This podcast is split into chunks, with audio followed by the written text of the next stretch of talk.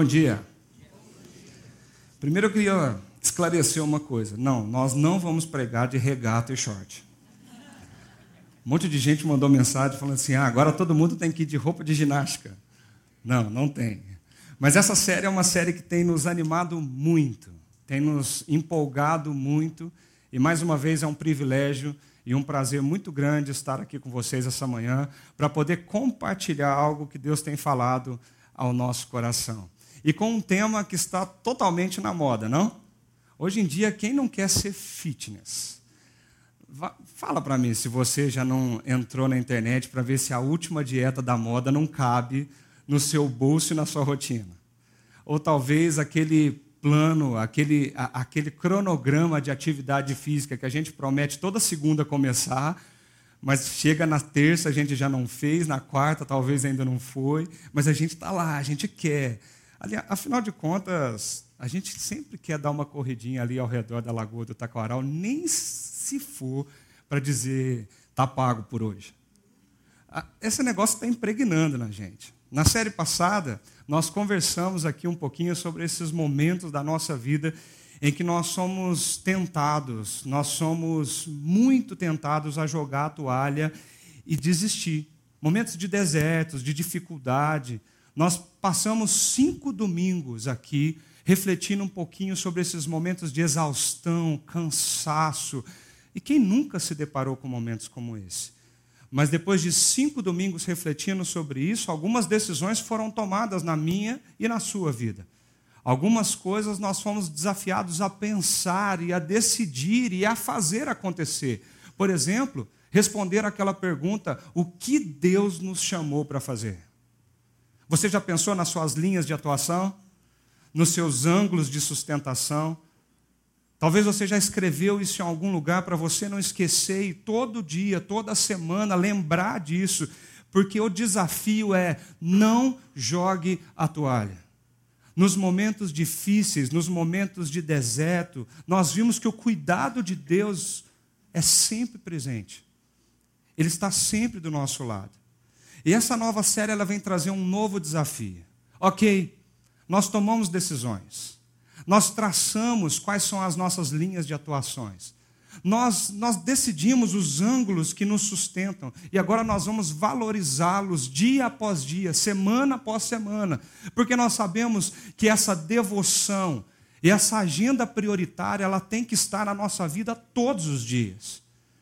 Mas existe, mas como eu consigo fazer isso continuar e chegar até dezembro, chegar até o ano que vem, como eu consigo fazer essas decisões descer do papel para a prática?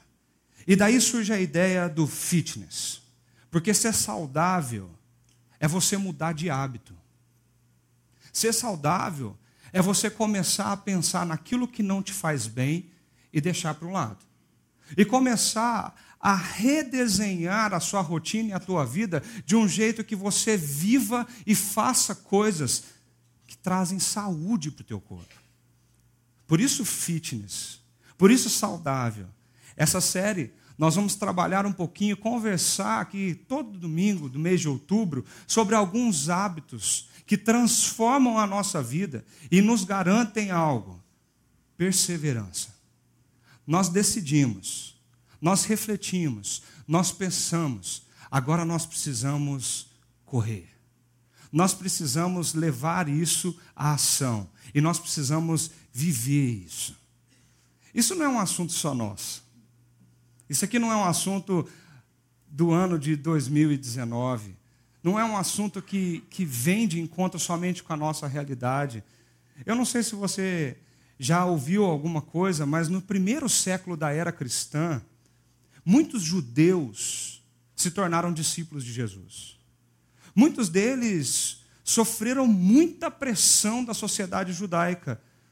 Porque quando eles se tornaram discípulos de Jesus, eles eram presos, eles tinham seus pertences tomados, suas posses eram tiradas das mãos deles, eles perdiam os direitos civis, eles não podiam trabalhar, eles não podiam comprar, eles não podiam vender, pelo simples fato de dizerem: Eu creio que Jesus é o Salvador. Muitos cristãos que eram judeus, eles começaram a flertar com a possibilidade de voltar ao judaísmo nessa, nessa época. E eles começaram a pensar: será que vale a pena tudo isso? Eu estou me esforçando tanto, mas eu estou perdendo tudo. Será que vale a pena tudo isso? Diante desse cenário de ataques, alguém escreveu uma carta. E essa carta está na Bíblia, chamada Carta aos Hebreus. Essa carta é uma carta que toda a sua temática, ela aponta para um lado: encorajar homens e mulheres a serem perseverantes. A mensagem da carta aos Hebreus, ela tem um ponto para nos ensinar: persevere, continue, não pare, não desista. Se você entrou nessa corrida, continue ela. Quando nós começamos a ler essa carta, nós já vemos algo que nos leva a refletir sobre isso. Ao continuar pelos seus capítulos, nós vemos exemplos e mais exemplos, e principalmente o nosso grande exemplo, que é Jesus Cristo, para que isso nos encoraje, nos dê força, nos dê ânimo, para que a gente continue e persevere. Olha só o que o texto de Hebreus, capítulo 12, versículo 1 diz: Corramos com perseverança a corrida que nos é proposta. Eu não sei você, mas quando eu olho para esse versículo, uma coisa já me chama atenção. Existe uma corrida proposta para cada um de nós. Conseguem perceber isso? A cada um de nós foi dado um tipo de corrida. A cada um de nós foi proposto uma corrida. Nós temos as nossas vidas, as nossas rotinas, nós temos a nossa carreira, os nossos dons, os nossos talentos.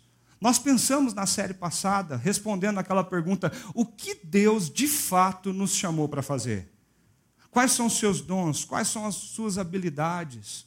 Qual é a sua corrida, meu querido?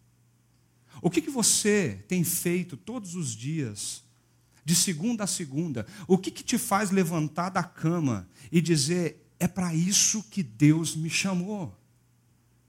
Ele está me convidando a fazer parte dessa grande maratona. Ele está me chamando todo dia para acordar e ir para aquela escola e sentar com aqueles alunos. Tem dia que eu tenho vontade de desistir, mas não. Ele está dizendo: acorda, vai, porque eu te chamei para correr isso. Ele está te chamando para talvez entrar naquele consultório e mesmo com dificuldades, com momentos difíceis, para que você esteja ali e permaneça correndo. Qual é a tua corrida? Qual é a corrida que Deus chamou você? Para quantos metros Ele te chamou a correr? Perceba que quando eu olho para esse versículo, que foi exatamente o versículo que nós terminamos a última mensagem de domingo passado, uma coisa salta aos nossos olhos: corramos com perseverança a corrida que nos é proposta. E para nós começarmos essa série, nós precisamos responder essa pergunta que nós já fizemos na série passada: qual é a nossa corrida? A palavra grega para corrida aqui é muito curioso o uso que o autor trouxe para essa palavra. Porque a palavra no grego, no original, é agona. É a mesma palavra que deu origem à palavra do português agonia. Porque às vezes correr, perseverar e continuar é agonizante em alguns casos. Tomar decisão gera esforço, gera continuidade gera querer fazer algo que muitas vezes nós não estamos com vontade. Fala sério. A gente se propõe toda semana acordar 5 horas da manhã para poder dar uma volta, pelo menos ao redor do quarteirão. Mas é fácil acordar 5 horas da manhã? Quando o relógio toca, parece que a gente já fica assim, não, mas só mais um pouquinho. Eu corro menos 10. Parece que exige de nós um esforço que nos tire dessa inércia, um esforço que às vezes até é uma agonia para o nosso coração. Ai, eu tenho que ir. Você já ouviu aquela história, né?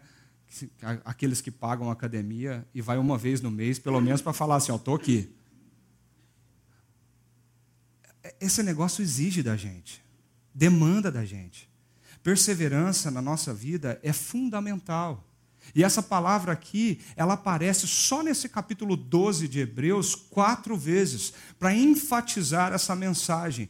Você está pensando em desistir, nós temos uma mensagem para você: persevere, continue. E essa palavra quer dizer não se mexa, não saia do seu lugar, continue onde você está, permaneça, resista, mesmo diante da dor. Ele está falando: corra a tua corrida, e corra de um jeito específico, continuando nela.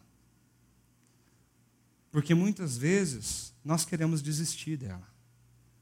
Nós queremos jogar a toalha, nós queremos abandonar o barco, nós queremos dizer: chega, para mim já deu. E esse texto de Hebreus vem trazer algo no nosso coração. Nós precisamos olhar para a realidade da corrida que Deus nos chamou a correr. E todos os dias lembrarmos dessa verdade e lembrarmos disso, nós precisamos perseverar. Se Deus te chamou para ser um pai, uma mãe, você precisa todo dia lembrar da missão que Deus te deu e ser o melhor pai, a melhor mãe e perseverar nisso. Se Deus te chamou para ser um profissional em uma empresa, seja o melhor. A corrida que lhe foi proposta nem sempre é fácil. Na maioria das vezes ela é dura, ela é agonizante, ela é difícil. Mas o nosso grande desafio é perseverar. Eu gosto muito da definição de um grande filósofo do nosso Hollywood, que diz o seguinte: o mundo não é um mar de rosas. Ninguém vai bater tão forte como a vida.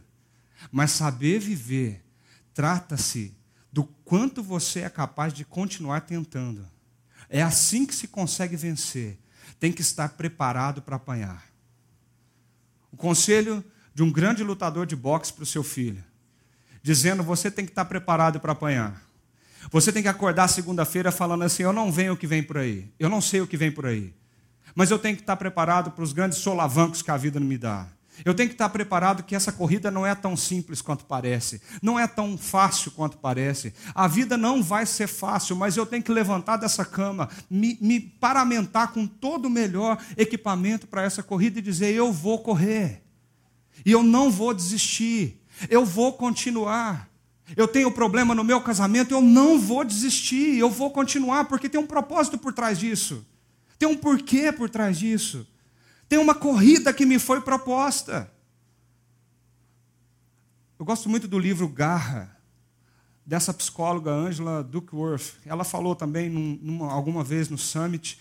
E nesse livro Garra, ela fala o seguinte: o esforço que uma pessoa dotada de garra dedica em um dia é importante. Mas ainda mais importante é ela acordar no outro dia e no outro disposta a subir naquela esteira e continuar a correr. E continuar a correr. Perseverança é algo vital nas nossas vidas. Perseverança é algo que levou inúmeras pessoas no decorrer da história a não desistirem. E se nós temos muitas coisas que nós temos hoje na nossa realidade, principalmente na realidade do que nós chamamos da igreja, é porque muitos e muitos e muitos não desistiram da corrida que foi proposta a eles. Perseverança a, a atingir o sucesso. Nós precisamos atingir o sucesso a qualquer custo. Mas perseverar não tem a ver somente com o sucesso. Perseverar não é olhar simplesmente para onde você quer chegar. Perseverar é você ter certeza de como você está correndo e para onde você está indo. E todos os dias, todos os dias, o seu coração ser alimentado de novo e alimentado de novo, para que nenhuma sombra de dúvida, uma sombra de tristeza possa tomar a tua vida e dizer: não, eu preciso parar com isso. Eu preciso largar essa empresa. Eu preciso abandonar minha família. eu, eu não aguento mais os meus filhos. Eu não consigo mais fazer isso. Perseverar. Mas como? Como eu consigo ser perseverante? Como eu consigo então não desistir? Como eu consigo continuar correndo? Uma vez eu, atleta de final de semana, vocês sabem como que é, né? E uma vez eu me aventurei, já tem um tempinho, ano de 2014. Eu me aventurei a correr no Taquaral. Campinas, todo mundo corre no Taquaral. Eu estava chegando em Campinas, eu falei assim, eu também tenho que correr no Taquaral, vamos lá experimentar esse negócio. Mas mal, mal eu tinha pensado que para correr no Taquaral você tem que ter condicionamento físico, você tem que ter preparo, você tem que ter treino. E lá vai eu.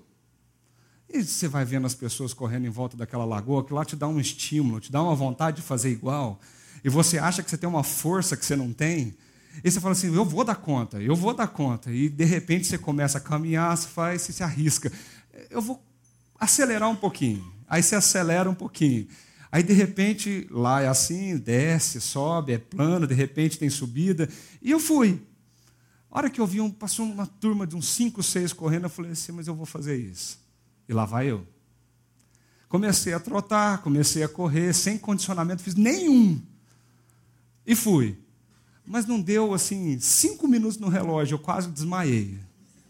Pus a mão naquela tela que tem ali do lado, falei assim: meu Deus, o que está acontecendo comigo? Quem vai me tirar daqui? Se eu cair aqui, quem vai vir me socorrer? Né? E eu percebi uma coisa: para perseverar, você precisa saber como fazer isso. Porque quando essas coisas vêm, dá vontade de desistir. Ou talvez você não dá conta. E esse texto ele é muito rico.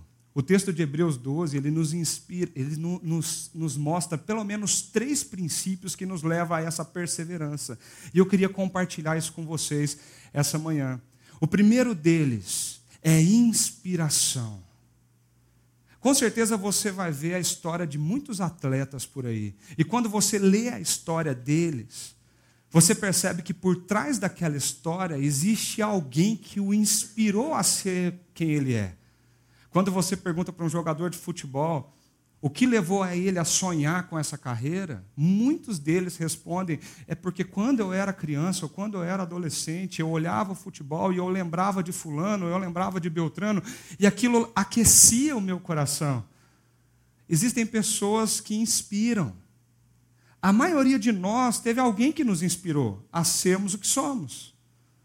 Quando você vê uma pessoa falando, eu vou cursar medicina e eu vou seguir essa carreira por trás daquele grande sonho, pode ser que exista alguém que um dia inspirou o coração daquele jovem a dizer: Eu vou fazer isso na minha vida. O primeiro princípio que nós precisamos entender para perseverança é que nós também precisamos de inspiração. E olha o que o texto diz: portanto, também nós, uma vez que estamos rodeados por tão grande nuvem de testemunha. O texto diz, antes de dizer para que nós corramos a nossa corrida, a corrida que nos foi proposta, ele começa dizendo, portanto. E para entender esse portanto, a gente precisa voltar um pouquinho nesse contexto, no capítulo 10 de Hebreus, versículo 36, onde ele começa esse bloco falando assim: vocês precisam perseverar. Lembra dos judeus? Os judeus querendo desistir, os judeus que perderam tudo e estavam querendo voltar ao judaísmo por causa, por causa da vida social que eles deixaram de ter. O autor dessa carta diz: vocês precisam perseverar, de modo que, quando tiverem feito a vontade de Deus, recebam o que ele prometeu. Existe uma corrida proposta para cada um de nós. Existe um chamado, uma vocação. Existe algo da parte de Deus dizendo para nós: você tem algo que eu quero na tua vida, que eu quero fazer de você, habilitar você para fazer. E quando nós olhamos para a realidade das Escrituras, nós percebemos que existe uma nuvem tão grande de pessoas que podem testemunhar e nos animar diante desse grande desafio. E a ordem ou o conselho é: vocês precisam perseverar, porque muitos e muitos e muitos já perseveraram. Depois do capítulo 10, Hebreus 11 é um dos capítulos mais conhecidos dessa carta, onde existe um mural dos heróis da fé. E esse capítulo termina dizendo assim: pela fé, eles conquistaram reinos, praticaram a justiça, alcançaram o cumprimento de promessas, fecharam a boca de leões, apagaram o poder do fogo, escaparam do fio da espada, da fraqueza tiraram força, tornaram-se poderosos na batalha e puseram em fuga exércitos estrangeiros. Houve mulheres que, pela ressurreição, tiveram de volta os seus mortos. Uns foram torturados e recusaram-se a ser libertos, para poderem alcançar uma ressurreição superior. Outros enfrentaram zombaria e açoites. Outros ainda foram acorrentados e colocados na prisão, apedrejados, cerrados ao meio, postos à prova, mortos ao fim da espada, andaram errantes, vestidos de pele de ovelhas e de cabras, necessitados, afligidos e maltratados. O mundo não era digno deles. Vagaram pelos desertos e montes, pelas cavernas e grutas. A nuvem que nós temos de testemunha de pessoas que nunca desistiram e pela fé, pela confiança, pelo descansar em Deus, fizeram coisas muito maiores do que nós podemos imaginar. Eles estão narrados nesse capítulo 11 de Hebreus. Mas uma coisa, mas uma coisa vem à minha mente quando eu penso nisso. Esses homens e mulheres parece que não se encaixam dentro das nossas categorias de sucesso. Essas categorias que nós estamos acostumados no nosso dia a dia. Porque quando nós esperamos alguém de sucesso, nós queremos alguém que venceu. Nós queremos nos inspirar naquela história do cara que saiu de onde não tinha recursos, que saiu da pobreza e de repente conseguiu conquistar, conquistar, conquistar e vencer. Esses caras nos, nos inspiram. O cara que fez uma faculdade sem condição nenhuma e de repente se tornou no, no melhor profissional daquela área. Parece que esses caras nos inspiram. São essas mulheres que conquistaram, ganharam, tiveram o seu espaço e hoje possuem o seu direito ali na faculdade, universidade, no doutorado. São essas mulheres que nos inspiram. Quando eu olho para Hebreus 11, eu vejo homens e mulheres que não venceram como nós pensamos, mas que perderam aos olhos do nosso contexto cultural. Eles batalharam, batalharam, batalharam. E como eles terminaram a vida com milhões de dólares na, na sua conta bancária e uma grande posses? Não. Eles foram cerrados ao meio. Eles perderam tudo. Eles perderam seus bens, perderam a sua dignidade, eles perderam a sua honra. Foram homens e mulheres que decidiram deixar tudo de lado pelo amor a Jesus Cristo. Esse texto diz, portanto, nós estamos rodeados de uma nuvem de pessoas que passaram por inúmeros e inúmeros problemas, foram inúmeros percalços no meio desse caminho. E essas pessoas são as nossas testemunhas, elas devem nos inspirar. E por que, que elas devem nos inspirar? Eles esperavam uma pátria melhor, isso é, a pátria celestial. Por essa razão, Deus não se envergonha de ser chamado Deus deles e lhes preparou uma cidade. E aqui mora um grande princípio que eu e você precisamos trazer para a nossa vida. Sabe quem deve nos inspirar? As pessoas que têm por trás dela um porquê de dimensão eterna. Muitas vezes, quem nos inspira, quem nós seguimos no Instagram, quem nós acompanhamos no YouTube são pessoas que fizeram e têm um porquê de dimensão terrena, de dimensão do aqui e do agora. Nós seguimos pessoas que fizemos, fizeram fortunas, pessoas que fizeram imagem, pessoas que têm fama, que têm status, que têm conhecimento intelectual aguçado. Nós seguimos aqueles que conquistaram reinos Mas o grande princípio aqui é que nós devemos nos inspirar em quem tem um porquê na dimensão eterna. Eu gosto muito do autor desse livro, desse autor, o Simon Sinek. E ele tem feito muitas palestras a grandes empresários. E ele tem dito no livro dele sobre o porquê das coisas. E ele diz em uma frase o seguinte: Nós dizemos o que fazemos. Às vezes, dizemos como fazemos, mas raramente nós dizemos o porquê fazemos o que fazemos. Nós nem começamos a reflexão às vezes, nós nem perguntamos para nós mesmos por que eu faço isso. Por que eu sou um pai? Por que eu sou um médico? Por que eu sou um engenheiro? Por que eu sou um advogado? Por que eu venho aqui domingo de manhã? Às vezes nós nem perguntamos para nós mesmos o porquê. E muitas vezes, quando nós ensinamos princípios e valores, nós falamos o quê? O como mas não o porquê. O curioso é que nós estamos vivendo num contexto, numa cultura, que o nosso porquê, ele se restringe aos nossos dias aqui. O, o nosso porquê, ele se restringe a situações e fatos específicos. O nosso porquê se restringe a 80, 90, se você tiver sorte, 100 anos. Nós precisamos nos inspirar em pessoas que tiveram porquês eternos. Quem tem um grande porquê é capaz de enfrentar qualquer como. Leandro, eu preciso continuar correndo. Como eu faço isso? Você quer saber como você persevera e como você faz isso? Como você vence a crise do seu casamento, a luta com a tua empresa? Como você vence as crises de identidade, a depressão? Como você vence as crises internas que você possui? Você precisa descobrir o seu porquê. Por que você está aqui? Por que você é assim? Por quê?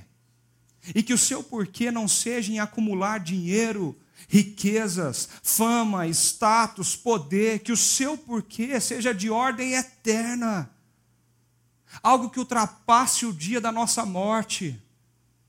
Algo que nos leve a uma reflexão profunda sobre o que vai acontecer com cada um de nós, não somente aqui, mas depois. Por quê? Para um pouco para pensar. Se eu desafiasse você a abrir seu celular se você ainda não fez aquele desafio que o pastor Ricardo nos trouxe sobre talvez até abandonar algumas redes sociais, mas se você ainda está nelas, e se eu desafiasse a você a abrir seu Instagram agora, uma pergunta: quem são as pessoas que você tem acompanhado ali? Quem são as pessoas que te inspiram? Quem são as pessoas que respondem para você o porquê você faz o que faz? Quem são as pessoas que respondem para você o porquê você está aqui, ou porquê você deve continuar lutando, ou talvez o porquê você está pensando em desistir? Quem são eles? Não é errado nos inspirarmos em pessoas. A Bíblia direciona para que nós tenhamos uma nuvem de testemunhas, pessoas que nos inspirem. E nós devemos nos inspirar em pessoas. Mas nós cometemos um grande equívoco quando nós inspiramos em pessoas que só buscam o sucesso, o dinheiro ou qualquer coisa que se restrinja ao aqui. Quando nós pensávamos sobre essa mensagem, nós lembramos da história de David Brainerd. Uma história muito conhecida para alguns. Um jovem no século XVIII. Um jovem americano que viveu uma vida muito complexa e muito complicada. Ele perdeu o pai com nove anos, sendo um de cinco irmãos. Perdeu a mãe com 14 anos. E ali ele se viu meio que sozinho, isolado. Ele, de todos os seus irmãos, era aquele mais recatado que ficava no seu canto. E num momento de solidão, introspecção, ele começou a resgatar alguns princípios que a sua mãe e o seu pai tinham lhe ensinado. E ele começou a ler a sua Bíblia. E aquilo foi, de certa forma, é, algo aliviador para ele. Mas ele teve uma longa jornada de leitura. Ele, ele, ele se juntou com um grupo de jovens e toda semana eles começaram a conversar sobre algumas coisas no século XVIII. Com 20 anos, esse jovem se converteu.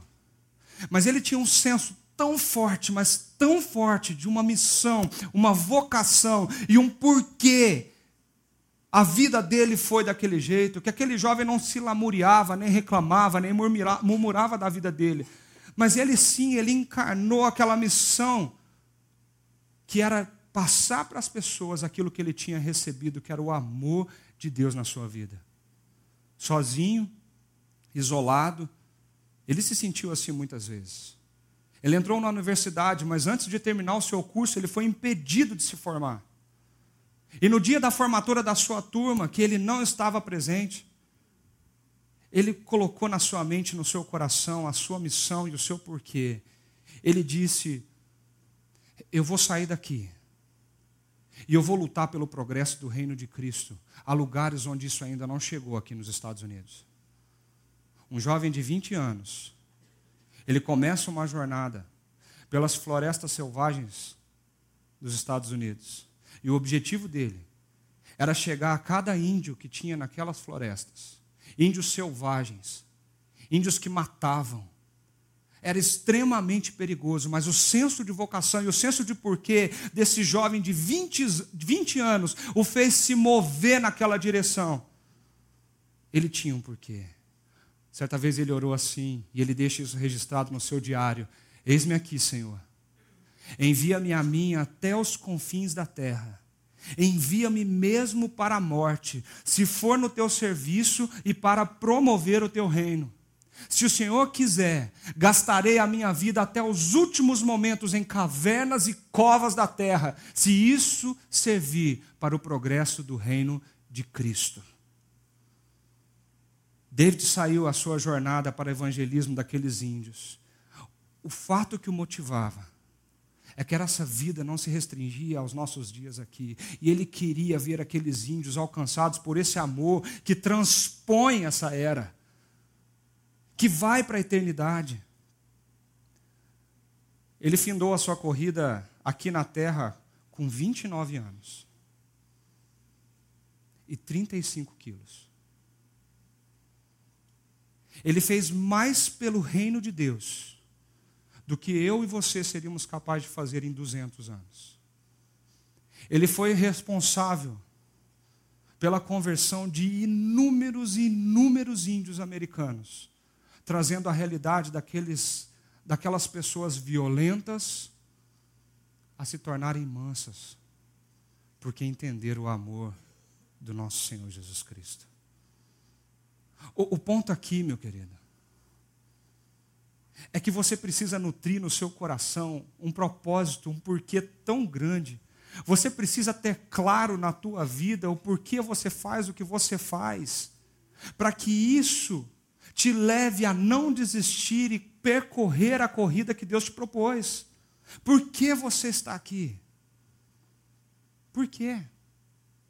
Todas as manhãs, eu te desafio a acordar às tenebrosas segunda-feiras e talvez antes de levantar da sua cama, fazer uma simples oração. Senhor, o que nós vamos fazer juntos essa semana? Para onde o Senhor está me levando?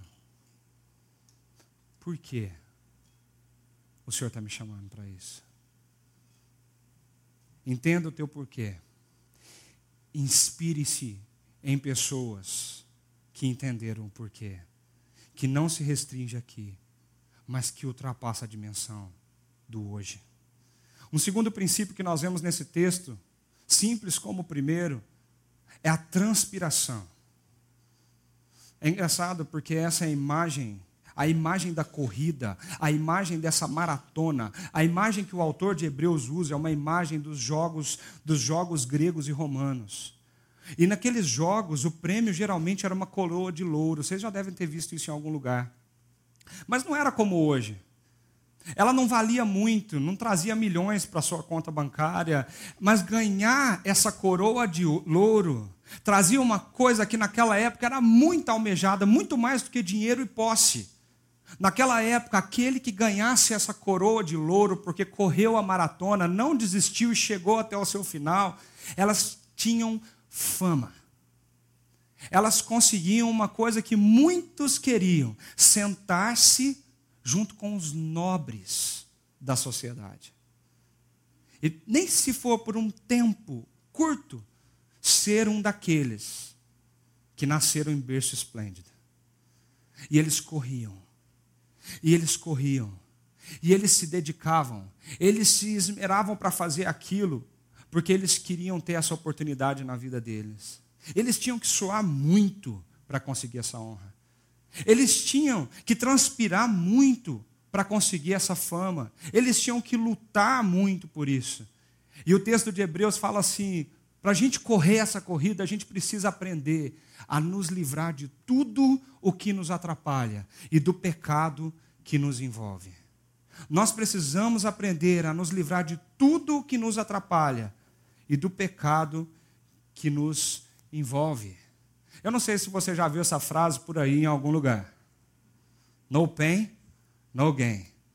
Se você frequentar uma academia, você com certeza já viu isso na camiseta de alguém. Nas redes sociais, as pessoas postam foto e falam embaixo assim: por hoje está pago. Eu paguei o preço.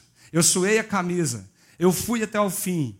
No pain, no gain. Ou seja, eu preciso transpirar muito, muito para conseguir o que eu quero como objetivo. E um grande lutador de boxe, ele escreveu um dia assim: Eu odiava cada minuto de treinamento. Mas eu dizia: Não desista. Sofra agora e viva o resto da sua vida como um campeão. A determinação e a coragem que Deus capacita o nosso coração nos leva a suar a camisa, nos leva a trabalhar, nos leva a ir adiante, a ir adiante. Não se chega a lugar algum na vida sem esforço e sem transpiração. Eu tenho certeza, e tem várias histórias aqui nesse auditório, talvez por aqueles que nos acompanham, pessoas que tiveram que ralar muito para chegar onde chegaram. Para passar naquele vestibular foram horas e horas e horas incessantes de estudo. Foi uma dedicação extrema, abrindo mão de um monte de coisa para poder conquistar outras. Para você montar aquela empresa e hoje conseguir gerir o seu negócio, você teve que pensar, talvez virar noites em claro. Você teve que transpirar a camisa para poder entender o que Deus estava te chamando para fazer. Ninguém recebe tudo de bandeja. Nós precisamos suar muito para conseguir aquilo que nós desejamos. E esse não é um princípio da cultura secular, esse é um princípio bíblico. Trabalhe, se dedique, dê o máximo de você. A Bíblia chega a dizer: talvez você ainda não deu tudo de você, você não derramou seu próprio sangue na luta que você tem que travar todos os dias, mas faça isso. O texto é muito claro: livre-se. Livre-se, esse livrar é uma luta constante. Todo dia você precisa pensar: o que está me atrapalhando? Nós vimos aquele vídeo que passou, bem cômico, bem engraçado, e esse era o objetivo mesmo. Um maratonista não corre com um cinto de ferramenta. Ele não leva um nebulizador pendurado no pescoço. Ele não leva todos aqueles apetrechos porque ah, eu preciso me proteger disso, eu preciso me guardar. E se acontecer isso? Ele não corre desse jeito. Muitas vezes nós estamos colocando coisas em nossa vida que nós achamos que nos protege, nos guarda, nos restringe, mas na verdade são empecilhos para que nós corramos bem aquilo que Deus nos chamou para fazer. A questão é nós pensarmos o que tem nos atrapalhado nessa corrida. Perceba, que o texto fala que nós devemos nos livrar de tudo que nos atrapalha e do pecado que nos envolve. É óbvio que quando você vive uma vida com princípios e valores que desagradam aquilo que Deus te chamou para ser e que Deus te chamou para fazer, o que se configura um pecado, aquilo que é contra a vontade dele, isso vai te atrapalhar na corrida. Isso vai te atrasar até a linha de chegada, isso vai te gerar problemas. Isso vai gerar desgastes no seu corpo, na sua mente, no seu coração, que são altamente prejudiciais para a tua família, para você e para a tua vida. Nós precisamos pensar o que eu tenho feito que não agrada a Deus, e isso tem dificultado a minha corrida. O que eu tenho feito que é fora dos princípios e valores de Deus, que tem me atrapalhado tanto para continuar correndo? Será que existe algo que tem me feito sentir triste, desanimado, com vontade de me isolar, e eu acordo toda segunda-feira sem saber para onde eu vou? Será que existe algo que eu tenho praticado, feito e vivido que não está de acordo com o que Deus quer que eu faça? Nós precisamos pensar nisso. Nós precisamos pensar nisso. Nós temos deslocado coisas de lugar na nossa vida. Nós temos deslocado valores de priori nas prioridades da nossa agenda. Nós temos flertado com algumas coisas que Deus é claro em dizer para nós: não vá por esse caminho.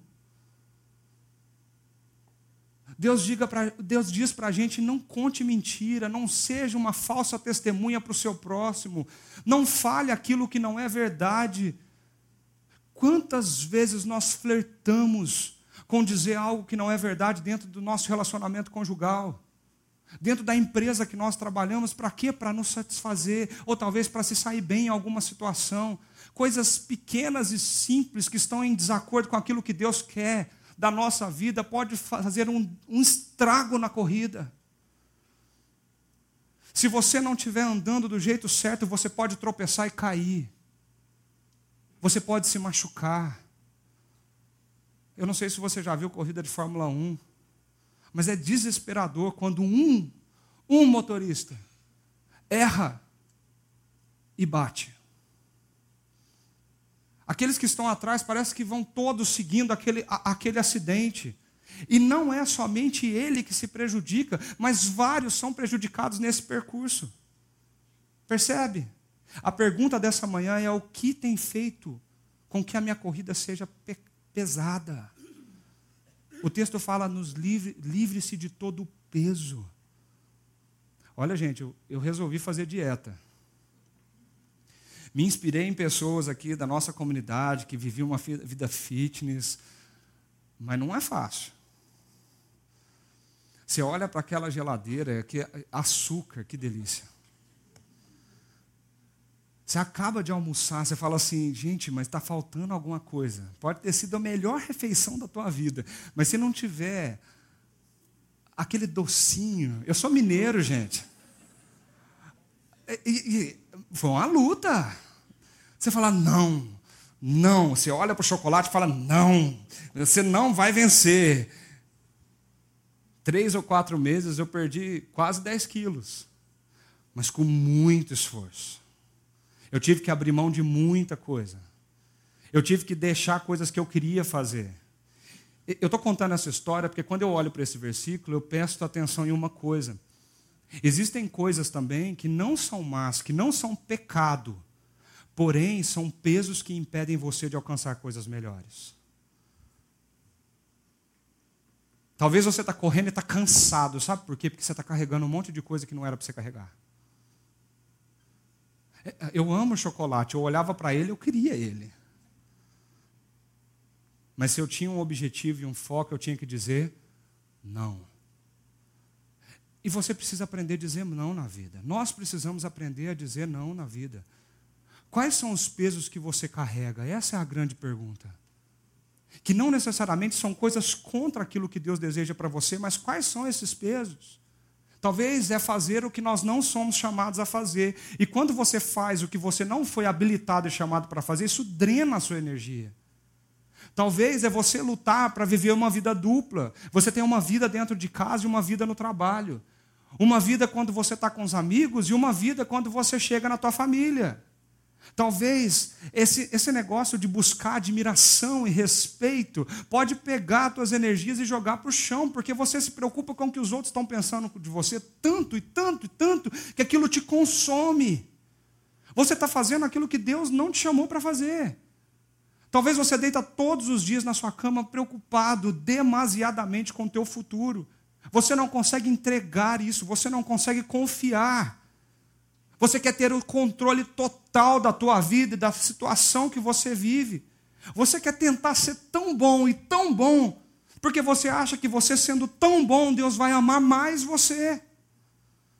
Ou talvez você está tentando diminuir a culpa dos erros cometidos. Tudo isso, tudo isso, não parece tão ruim assim. Mas quando você vive nessa perspectiva, isso pode sugar as suas energias e fazer de você uma pessoa cansada, às vezes exausta. E você chega nem na metade da maratona e você fala: Eu quero desistir. Jesus não quer te ver cansado.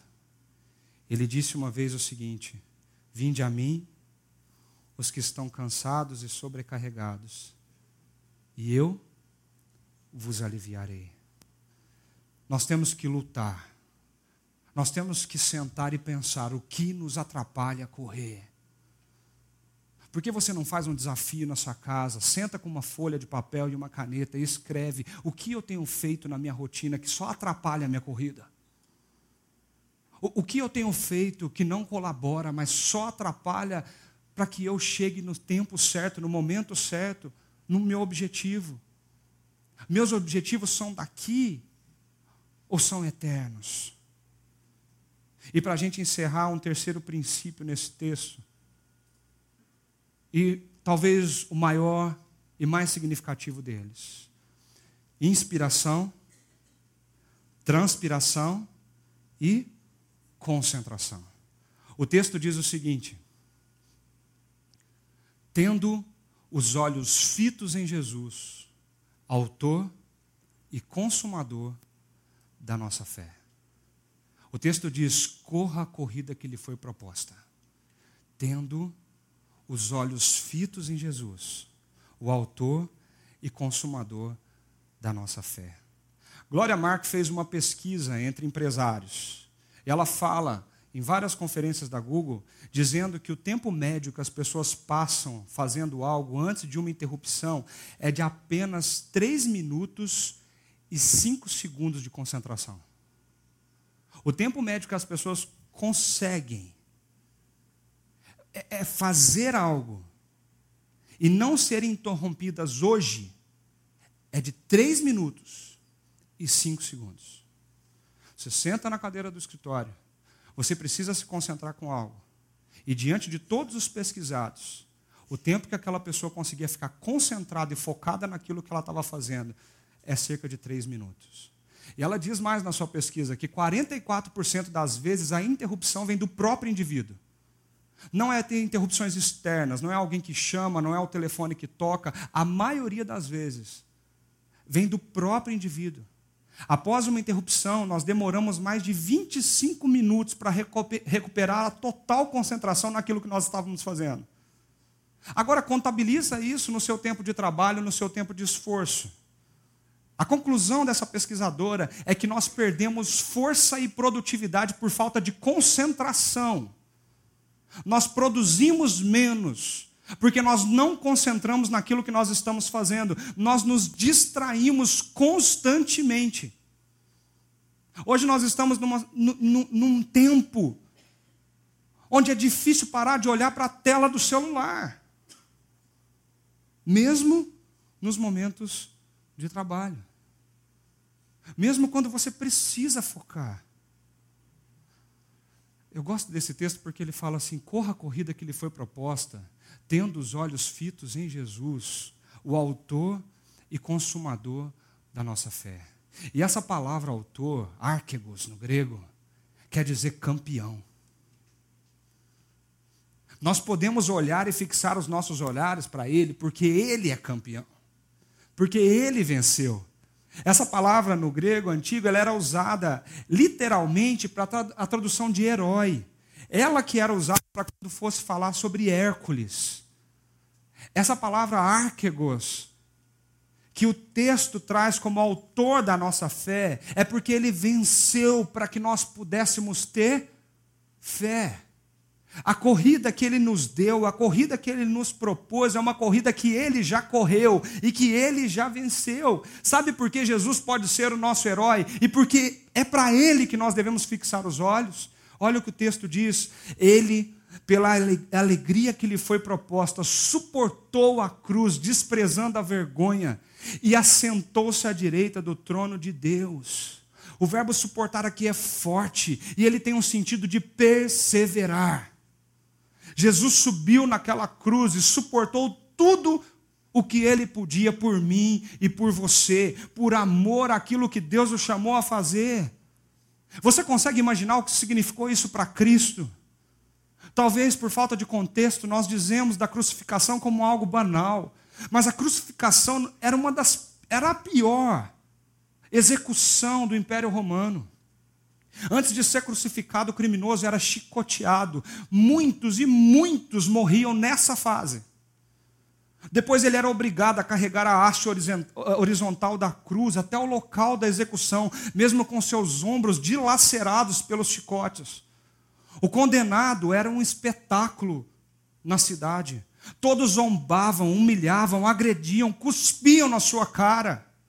Quando ele chegava naquele lugar, ele era colocado sobre aquele madeiro, os seus pés e as suas mãos eram vazadas com pregos. Ele era desfigurado até dar o seu último suspiro, e a morte de cruz era uma morte dolorosa e uma morte lenta. Exposto, nu, sofrendo e agonizando por uma corrida que não era sua, mas que era minha. Jesus corre essa maratona despreza essa vergonha. Ele não desistiu da cruz, mesmo diante de tanta dor e sofrimento. Porque quando ele carregava aquela madeira nas costas, ele não pensava em si mesmo, ele pensava em você. Ele já sabia que hoje, essa manhã, você estaria sentado nesse lugar. Ele já sabia que hoje você enfrentaria as dificuldades dessa maratona na tua vida. Ele sabia que ora nós caímos, ora nós ralamos os joelhos, ora nós sofremos, nós paramos. E ele suporta o peso da autonomia humana, o peso da separação de Deus, o peso da dor, o peso da culpa, da inveja, da vaidade, da ganância, do ódio. Ele suportou os nossos erros, ele colocou tudo isso sobre si e saiu a correr essa maratona. E ele venceu. Sabe por que nós podemos sim chegar ao final da nossa corrida? Porque ele disse que ele venceu essa corrida por nós. E se ele venceu essa corrida por nós, ele é o verdadeiro campeão. Ele correu com todos os nossos pesos e nós podemos olhar para aquela linha de chegada e dizer: sim, eu vou chegar lá. Eu vou ser o melhor. Eu não vou desistir eu vou perseverar. Quando nós entendemos isso, nós podemos correr sem peso. Nós podemos fazer o que nós fomos chamados a fazer e não ficar sobrecarregando os nossos ombros com coisa que Deus não quer que nós façamos. façamos. Nós podemos viver uma vida íntegra dentro de casa, fora de casa, na empresa, com os amigos, sermos de fato aquilo que nós somos no nosso interior. Nós podemos despreocuparmos, despreocupar com o futuro, porque a, nós entendemos que a vitória de Jesus garante o nosso futuro para a eternidade. Nós podemos confiar no amor de Deus, nós podemos aliviar a culpa dos nossos erros cometidos, porque Ele já venceu. Ele já venceu. Hebreus 12 diz assim: Pensem bem, naquele que suportou tal oposição dos pecadores contra si mesmo para que vocês não se cansem nem se desanimem. A corrida não é fácil. Mas esse verbo pensem bem. Ele tem uma força de dizer para nós: considerem atentamente, analisem, olhe para isso, olhe para Cristo, lembre do que ele fez. Sabe o que significa isso no nosso dia a dia? Quando você estiver desanimando, você não deve pensar na foto do Instagram de alguém que está melhor que você. Quando você estiver desanimando, você não deve olhar pela janela do seu vizinho e dizer a grama dele é mais verde que a minha. Quando você estiver desanimando, você não deve olhar para você mesmo e, e, e, falar assim: eu sou fraco demais para conseguir chegar no fim. Quando você estiver desanimando, você tem que erguer os seus olhos e olhar para frente. Sabe quem você tem que ver lá? Quando você olhar para frente, você tem que olhar para Jesus. Lembrar do que ele fez, lembrar da dor que ele passou, do amor que ele tem e transborda para a nossa vida e para o nosso coração. Ele disse: Eu estarei com vocês todos os dias. Todos os dias. Você já parou para pensar nisso? Eu estarei com vocês todos os dias, até a consumação dos séculos. Esse texto é muito bonito.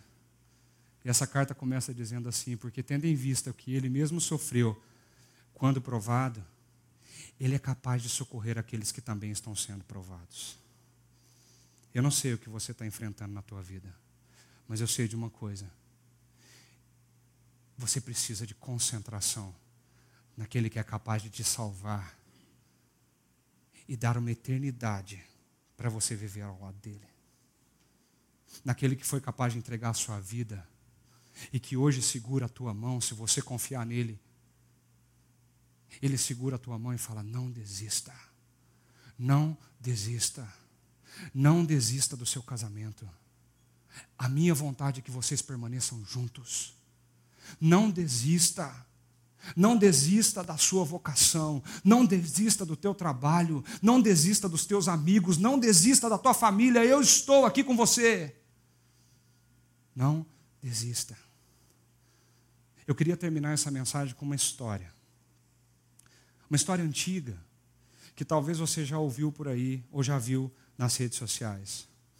É a história do, do chamado Tim Hoyt. É, essa história é uma história extremamente impactante de uma pessoa chamada Rick Hoyt, que nasceu em 1962.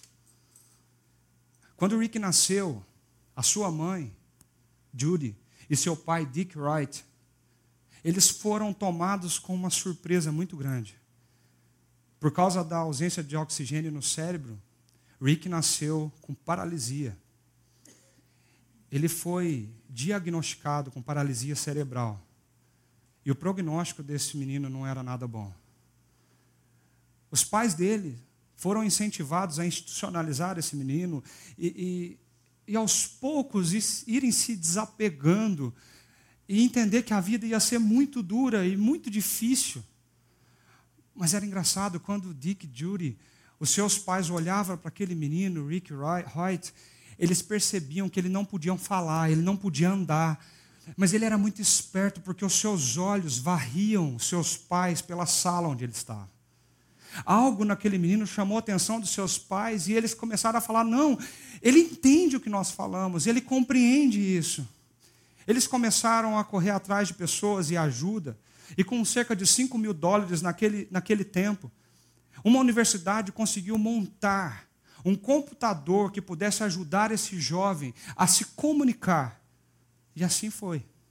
Um computador acoplado na sua cadeira de rodas, que lia o seu desejo pelos olhos e ele acionava algo que ficava na sua, na sua nuca, ele conseguia dizer algumas palavras.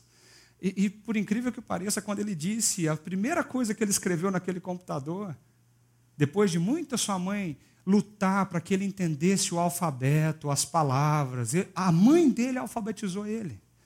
Mas ela não via nada, porque ele não escrevia, ele não falava.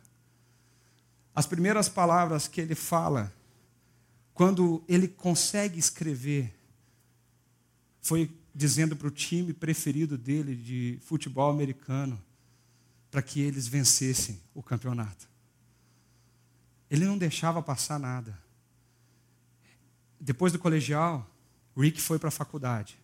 E ele se formou, formou em educação especial em 1993. Na primavera de 1977 ainda, esse menino, junto com essa estrutura, disse para o pai dele: Eu quero participar de uma corrida beneficente que vai ter na universidade, Porque tem um cara que sofreu um acidente e agora ele está paraplégico. Eu quero participar dessa corrida para ajudar esse cara. O pai dele era cardíaco. O pai dele não podia se aventurar com muitas coisas. Rick não andava. Mas, por incrível que pareça, o pai colocou esse menino em uma estrutura formada pra, por ele numa cadeira de rodas e empurrou esse menino por oito quilômetros. Eles foram o último a chegar naquela corrida. Mas depois dessa corrida, Rick sentou no seu computador e disse para o pai naquela noite: Pai, quando eu estou correndo, parece que eu não estou com deficiência. Essa realização foi apenas o começo do que se tornaria mais de mil corridas concluídas, incluindo maratonas, duatlons, triatlons, seis deles sendo competições do Ironman. Também adicionada à lista de conquistas desse time, o, o Team Wright, eles pedalaram e percorreram os Estados Unidos em 1992, completando 3.735 milhas em 45 dias. O seu pai, montado na bicicleta. Rick, sentado na sua frente. E uma vez perguntaram para esse jovem: se você pudesse dar alguma coisa para o seu pai, o que seria? Rick, escrevendo no seu computador, disse assim: o que eu mais gostaria na minha vida era que um dia meu pai se assentasse nessa cadeira e eu empurrasse ele. A maratona de Boston, em 2009, foi oficialmente a milésima corrida do time Wright. E eu queria convidar vocês a verem essas cenas de impacto que contam um pouquinho da história desse jovem e desse time.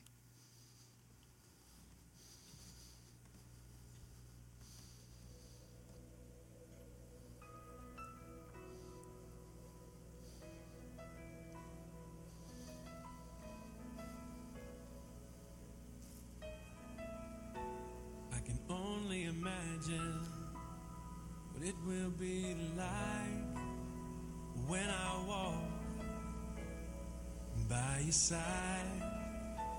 I can only imagine what my eyes will see when your face is before me. I can only imagine.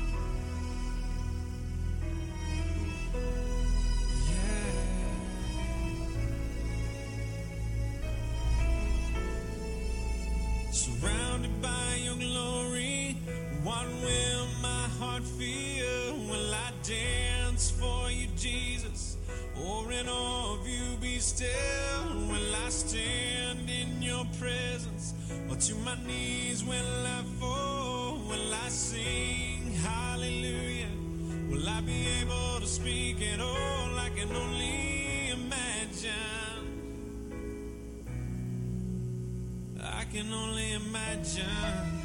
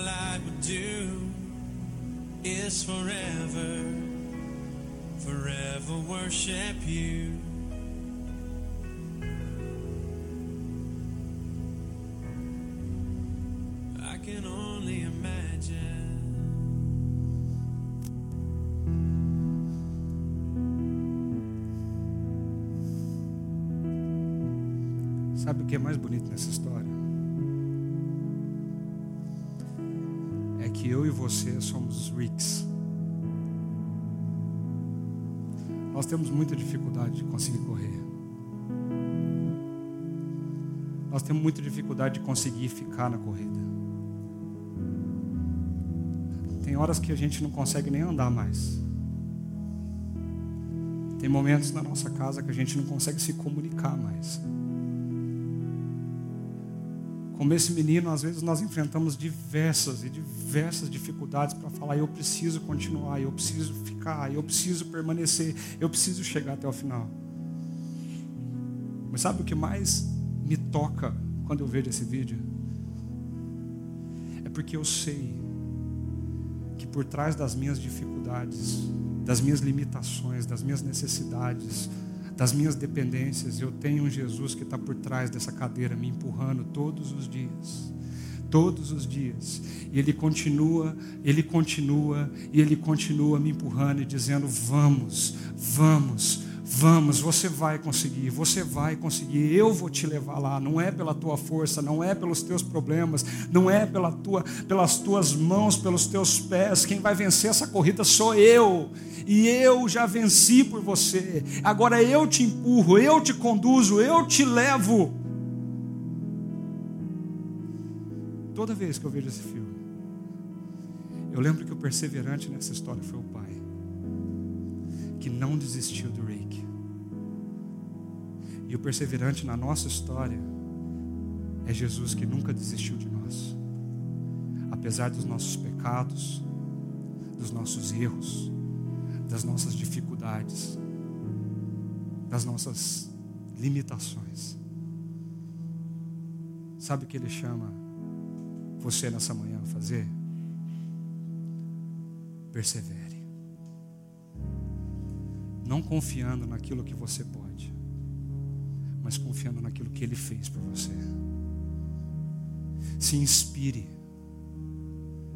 Não naquilo que a traça e o tempo corrói, mas se inspire naquilo que nós temos para a eternidade. Se inspire em algo que vai te levar a pensar o que você vai viver depois que você morrer. Descubra o porquê você faz tudo o que faz. Lute.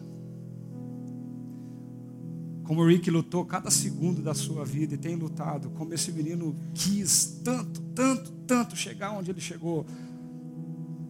Deus essa manhã está chamando você, lute. Mas faça tudo isso, mantendo os olhos fitos em Jesus, o Autor e Consumador da nossa fé. Queria que antes da gente se movimentar e se levantar, a gente terminasse esse momento com uma oração. O pessoal vai subir aqui para cantar uma música que chama Entrega. E eu queria que você usasse esse momento para você orar essa manhã. E agradecer, porque você tem um pai que te empurra na sua cadeira de rodas todos os dias. Todos os dias.